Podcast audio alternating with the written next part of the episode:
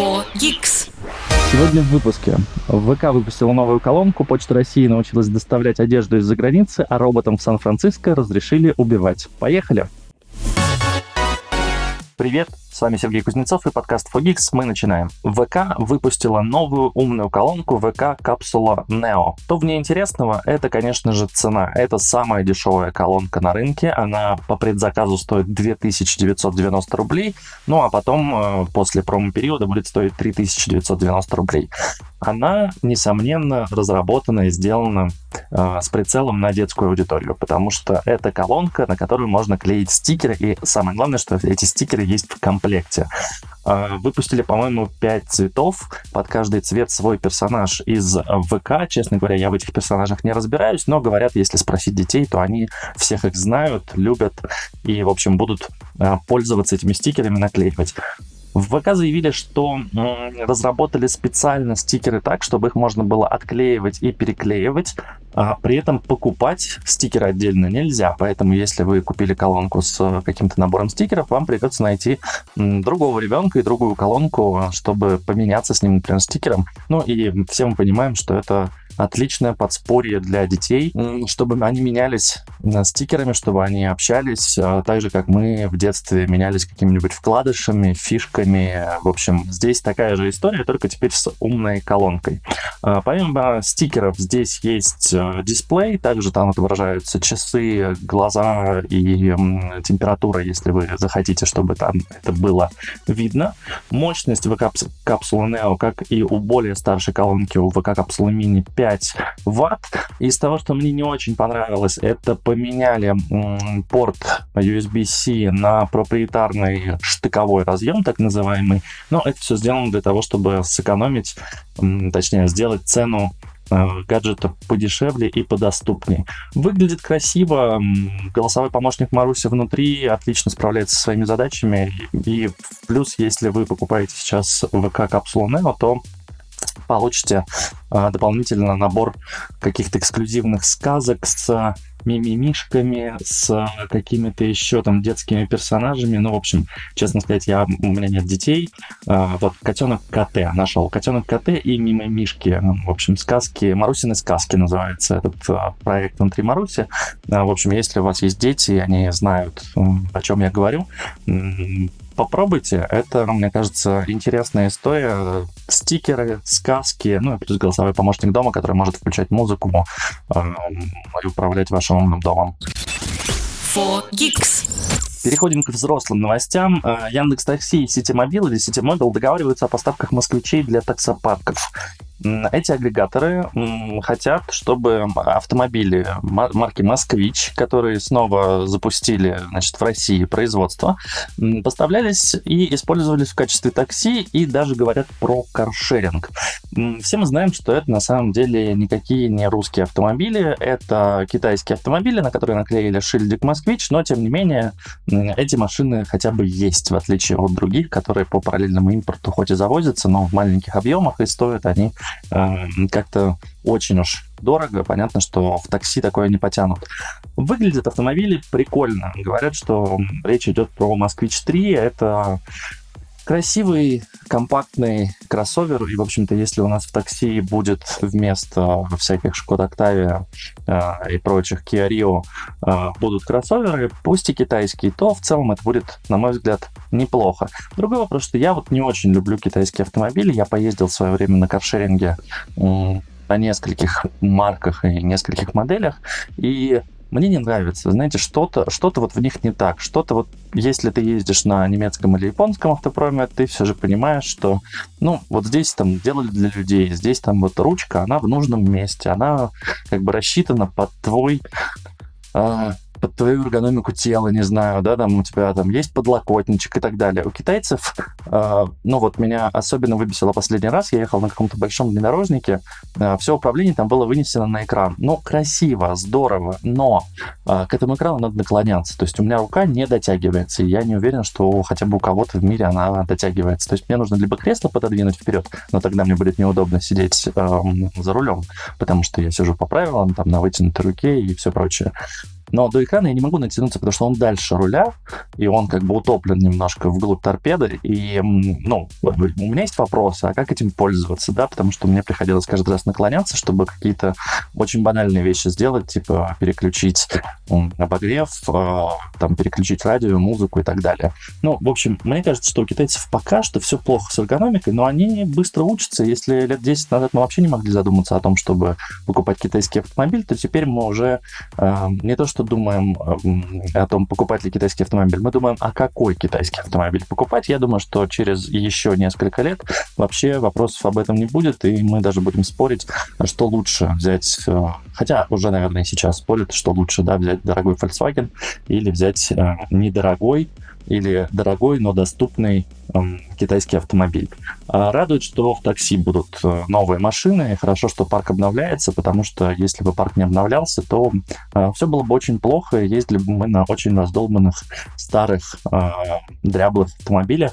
Этого, конечно, никому не хочется, потому что, когда ты платишь за сервис, ты хочешь получать определенное качество услуг.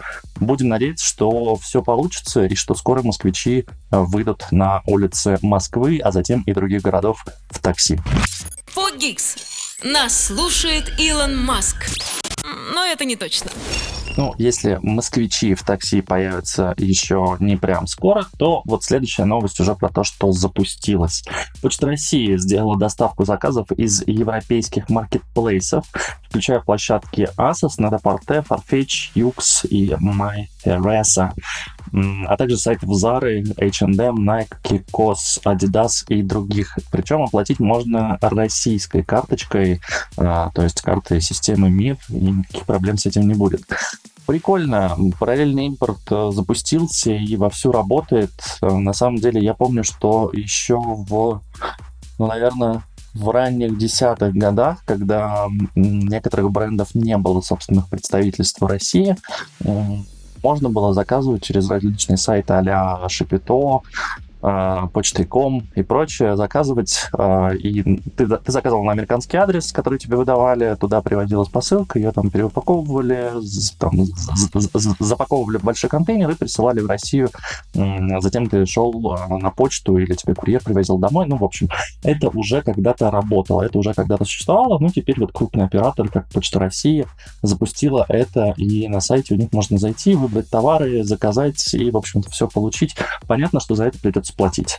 Понятно, что платить придется где-то 10% или минимум $7 за заказ. Ну, соответственно, выгодно покупать на $700, да, чтобы заплатить как раз те самые 7%, точнее, те самые $7, да, если вы покупаете меньше, то вы переплатите, если вы покупаете больше, то вы заплатите больше комиссии. Короче, сами сможете посчитать, как именно нужно заказывать, чтобы было выгодно именно вам.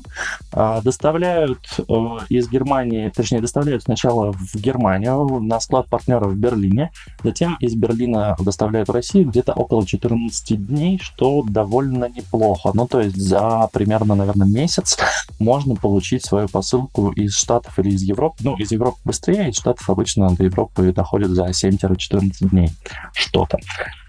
При этом мне близка идея заказа из товаров из-за границы. Это классно, потому что, ну, во-первых, на этом можно сильно сэкономить. Те же джинсы Levi's, я помню, что в России они стоили около 8-10 тысяч рублей, а за границей их при этом можно было купить за 4-6, ну и где-то еще 1000, наверное, заплатить за доставку, что, в общем-то, в любом случае выходило дешевле. Единственный момент – примерить нельзя. То есть, если вы заказываете какую-то одежду из-за границы, нельзя будет ее померить, и если она вам не подошла, отправить обратно.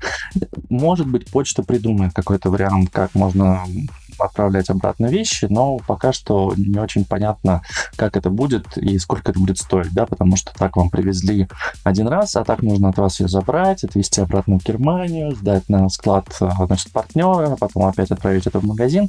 Это все будет, скорее всего, очень, если это вообще будет, это будет очень долго и, скорее всего, дорого, но и смысла нет, да, то есть вы будете 2 месяца, 2,5 месяца ждать, пока к вам приедет вещь, вы ее померите, она вам не подойдет, вы сдадите ее обратно, вы получите деньги, как бы проще действительно сходить в российский магазин и купить что-то либо того бренда, который вам нужен, либо какого-то другого бренда, может быть, подешевле, благо сейчас расцвет российских предпринимателей и одежды на рынке много. Но в любом случае, если вы хотите заказывать фирменные вещи H&M, Zara, Cos, Nike, Adidas или что-то с ASOS или Farfetch, вот у вас есть такая возможность через Почту России.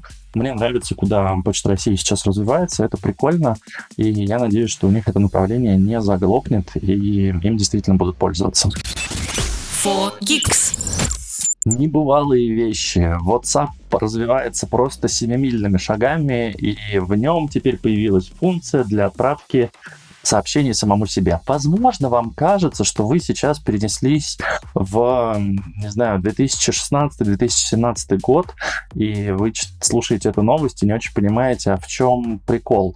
Скорее всего, потому что у вас есть Telegram, который как раз лет 5, а то и 6 назад ввел эту функцию в своем мессенджере, и, я не знаю, как у вас, я пользуюсь ей постоянно, я сохраняю в избранном какие-то важные сообщения, я сохраняю там важные файлы, у меня есть Telegram Premium, поэтому я могу туда кидать довольно объемные файлы и пользуюсь им как самым лучшим файлохранилищем, так что мне это нравится. WhatsApp догоняет, конечно, Telegram, хотя это сложно назвать каким-то бегом, потому что WhatsApp выкатывает какую-то фишку раз в полгода, и, как правило, она уже есть в Телеграме. По-прежнему я не понимаю, почему при удалении сообщения надо всему чату показать, что этот пользователь удалил сообщение, которое вам прислал. Ну, правда, бывает, ты опечатался.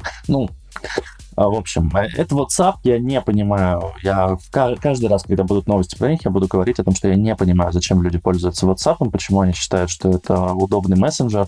Мне вот вчера начали туда присылать там различные фотографии, это человек, у которого я попросил прислать мне фотографии, и их нельзя в галерее свайпать, и я такой, господи, да как вы этим пользуетесь? То есть тебе нужно выходить, включить другую фотографию, почему-то они не переключаются, что-то сбрасывается. Для меня это очень странный продукт. WhatsApp был классным до покупки Фейсбуком, после покупки он перестал развиваться, на мой взгляд, и, то, что происходит с мессенджерами сейчас, то, что происходит с Телеграмом, который каждый месяц выкатывает какое-то новое обновление, и улучшает нашу жизнь, у WhatsApp этого не происходит. Тем не менее, есть функция теперь в нем отправки сообщений самому себе. Она нужна для того же абсолютно. Можно оставлять заметки и напоминания самому себе в мессенджере. Она доступна всем на Android и iOS. Если у вас еще не появилась, то в ближайшей неделе она появится. Чтобы вам создать чат самим собой, нужно найти свой номер вверху на списке контактов. Кроме того, можно закреплять сообщения в этом чате.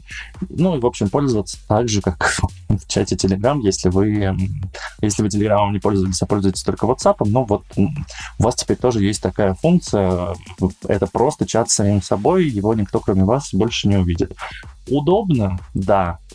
Нужно ли удалить WhatsApp с телефона? Да, и давным-давно. И, честно говоря, закрыть там аккаунт и пользоваться нормальными продуктами. На мой взгляд, использование WhatsApp сейчас — это примерно как ходить в валенках и калошах, когда есть более технологичная обувь, которая не промокает, например, и в которой нога у вас дышит, и так далее, и тому подобное. Хотя, я не спорю, иногда хочется чего-то такого исконного, старенького, и для этих случаев еще можно Viber, конечно, поставить. Нет, на самом деле нельзя. Пользуйтесь хорошими продуктами, WhatsApp желаю, конечно, удачи. Если кто-то по-прежнему по каким-то причинам пользуется WhatsApp, у вас теперь есть новая функция, поверьте, она классная, пользуйтесь ей, она вам поможет. 4Geeks. Тут говорят о технологиях. Компания Corning, которую название компании многие, может быть, и не знают, но название их стекла, которое они производят, знают, наверное, все, это Gorilla Glass, и компания Corning представила версию Gorilla Glass Victus 2 с повышенной устойчивостью к падению. Как теперь заявляют, в 2020, по-моему, году выпустили Gorilla Glass Victus, в 2021 году выпустили Gorilla Glass Victus Plus, и вот сейчас показали еще более прочное стекло Gorilla Glass Victus 2. Заявляют, что основная функция этого стекла — это защитить, точнее, основная фишка этого стекла — это защитить смартфон от падения на бетонные поверхности. И прикольно, что Теперь Victus 2 позволяет уронить телефон с высоты 1 метра на бетон.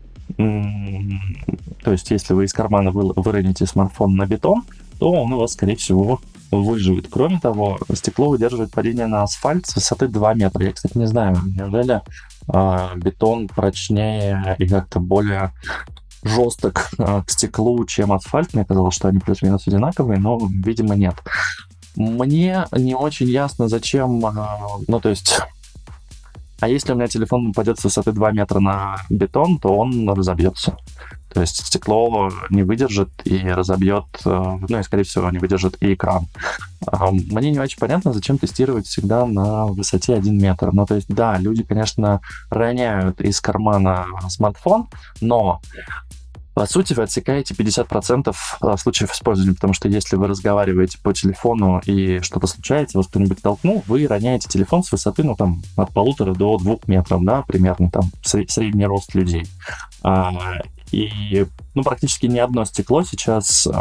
ни одно стекло по заявленным характеристикам не выдерживает такого падения, кроме Gorilla Glass Victus 2 и падения только на асфальт. Понятно, на какую-то мягкую поверхность, разумеется, но на бетон не выдерживает. Непонятно, почему не разработан до сих пор? Сделайте еще прочнее. Это так долго почему-то развивается и действительно всегда тестируют, с высоты 1 метр. Я не знаю, у меня кейсы всегда, если я роняю телефон, это с высоты около 2 метров, когда я разговариваю по телефону из кармана, я практически, по-моему, ни разу я не ронял телефон, когда доставал из кармана, а бывает, что кто-то в метро толкнет или... что-то что-то случается, и ты роняешь его, когда он у тебя возле уха.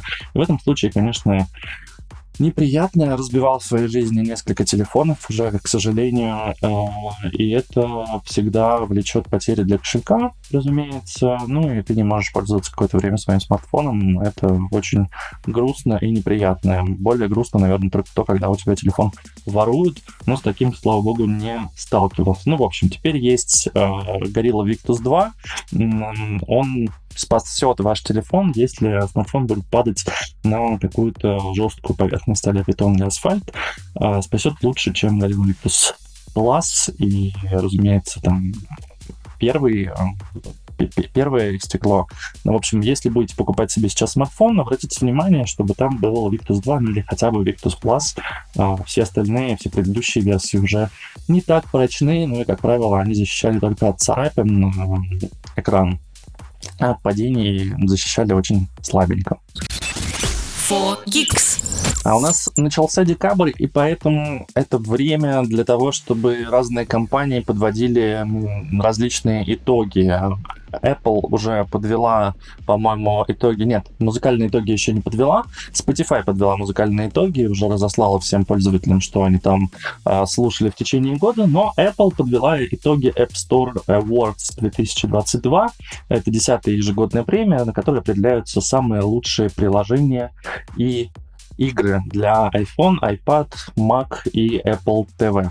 Кроме того, объявлены победители в номинациях «Приложение года для Apple Watch», «Игра года Apple Arcade» и 5 победителей конкурса «Влияние на культуру». Лучшим приложением для iPhone, как это ни удивительно, хотя вы знаете, наверное, если бы чуть раньше запустилась Ленза, может быть, они бы... Не Ленза, точнее, а вот эти аватарки, про которые я в предыдущем выпуске говорил. Если не слушали, послушайте. Наверное, оно бы могло стать приложением года, но приложением года стала программа BeReal. Это социальная сеть, которая заставляет вас, по сути, делиться в реальном времени вашей фотографией. То есть она нацелена на то, что если в Инстаграм вы выкладываете только какие-то самые красивые фотографии вы выкладываете в Инстаграм, то здесь вам в случайное время приходит уведомление, причем всем вашим друзьям тоже приходит уведомление, что а выложи-ка ты сейчас фотографию, что вокруг тебя находится. Без фильтров, без каких-то правок, просто вот с фоткой, где ты сейчас. И там делается фото сразу и селфи, и с основной камеры, и как бы вот будь настоящим, то есть выкладывай настоящие фотографии. И там, конечно, часто какая-то дичь бывает, там люди фотографируют, там, не знаю, вот они просто дома, вот у них просто потолок. А некоторые пытаются все же делать какие-то красивые виды, видимо, куда-то там выходят, находят хороший ракурс и освещение. Но, тем не менее, концепция интересная, и Apple по достоинству ее оценила. Приложение года BeReal. Игрой года стал многопользовательский шутер Apex Legends Mobile. Что странно, по-моему, он вышел раньше на мобилке, но Apple виднее, наверное, в этом году действительно и вышел, у меня уже все смешалось. Лучшее приложение для умных часов Apple Watch стал Gentler Streak. Это приложение для того, чтобы искать баланс между тренировками и отдыхом. Оно вам подскажет, когда нужно отдохнуть, когда нужно уже начать заниматься. Ну, в общем, если вы не умеете следить за своим состоянием или любите как-то перерабатывать в зале или во время бега, вот Gentler Streak сможет отследить ваш пульс, кучу других параметров и сказать, что воу-воу, парень или девушка, схватит, остановись, нужно немножко постоять, подышать. Приложение для iPad это Good Notes 5. Приложение для создания заметок. Там очень-очень классная поддержка Apple Pencil. Если у вас есть iPad, если у вас есть Apple Pencil, я очень рекомендую вам попробовать это приложение. В нем действительно классно, ну не прям рисовать, это, конечно, не Procreate, но это классная штука для того, чтобы создавать какие-то заметки, наброски, скетчи. Вряд ли вы там нарисуете прям картину, но какой-то сделать скетч классный. И что интересно, для совместной работы там отличные инструменты. Вот для этого Good Notes 5 подойдет. Игрой года для iPad стала Monkey. Честно признаюсь, не играл. Это игра-головоломка. Я вот себе сейчас поставлю и после того, как запишу подкаст, как раз попробую в нее поиграть. Ну и приложение года для Mac это MacFamilyTree. MacFamilyTree 10 это генеалогическая программа, которая позволяет создавать генеалогические деревья, добавлять диаграммы, статистику, фотографии, звуковые клипы. Я не знаю, у меня, к сожалению, очень мало информации про моих родственников и предков. Я пытался найти на MyHeritage какие-то данные. Я максимум знаю там до своих прабабушек и прадедушек. Но если вы знаете больше, то вот эта программа может вам помочь. В номинациях есть еще также игры для Apple Arcade, игры для Mac, игры для Apple TV. Я оставлю ссылочку в шоу-нотах. Если вам интересно, кликните на нее и зайдите на сайт и почитайте. Там все есть, и, разумеется, есть все ссылки на эти приложения, так что если вы захотите их себе поставить, смело пользуйтесь.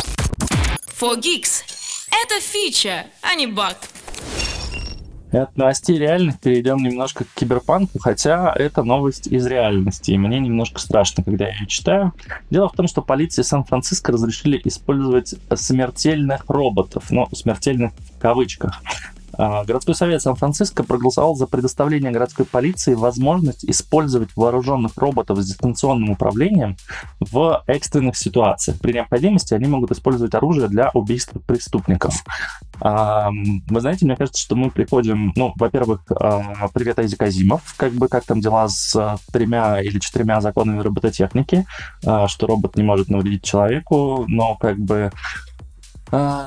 Окей, мы видели во многих фильмах, когда это нарушается, но мне кажется, что это какой-то уже действительно киберпанк и переход к истории там, с Терминатором, Скайнетом и всем прочим. Но, как бы, может, мы не будем все же роботам давать разрешение убивать? Хотелось бы и у людей вообще это разрешение забрать. Вообще лучше, чтобы оружия не было, и все было классно, и все жили в добре. Но, тем не менее, да, но вот в Сан-Франциско теперь есть... роботы, которые смогут убивать, но, разумеется, управлять ими будет человек, разумеется, только для экстренных ситуаций, если, например, это захват заложников, если это можно каким-то образом предотвратить гибель невинных людей, то, да, для того, чтобы нейтрализовать преступника, роботы могут использоваться, но в том числе они смогут действительно убивать. Пока, разумеется, не было применения этих роботов, вот только одобрили законопроект. Посмотрим, как это будет, будут ли какие-то протесты.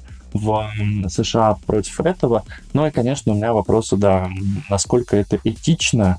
У меня ответа пока нет. Я считаю, что не этично, но, возможно, это более корректно, потому что человек не во всякой ситуации, во-первых, может нейтрализовать преступника, во-вторых, не везде он может, например, добраться. А здесь, если это, не знаю, какой-нибудь дрон, который может залететь в окно и выстрелить, например, в преступника, который держит заложников, ну, наверное, это корректно. У меня спорные мысли, смешанные чувства. Если у вас есть какие-то мысли, напишите в чат в телеграм-канала 4Geeks. Давайте там обсудим, насколько вообще это этичная история и могут ли так поступать роботы против людей. 4Geeks. Ну, а на этом все. С вами был подкаст 4Geeks, и я Сергей Кузнецов. Подпишитесь на нас, если еще этого не сделали. Заходите в телеграм-канал 4Geeks, там будут все ссылочки, и также ссылки есть в описании к этому выпуску. Если хотите что-то обсудить, у нас есть 4Geeks чат, там всегда можно меня найти, задать вопрос, написать комментарий, в общем, все что угодно, ну, что можно делать в чатах. Не забудьте, что мы есть во всех подкаст-платформах страны, и также есть во всех соцсетях, где вы захотите за нами следить. Спасибо и пока-пока. 4Geeks. Включай через неделю.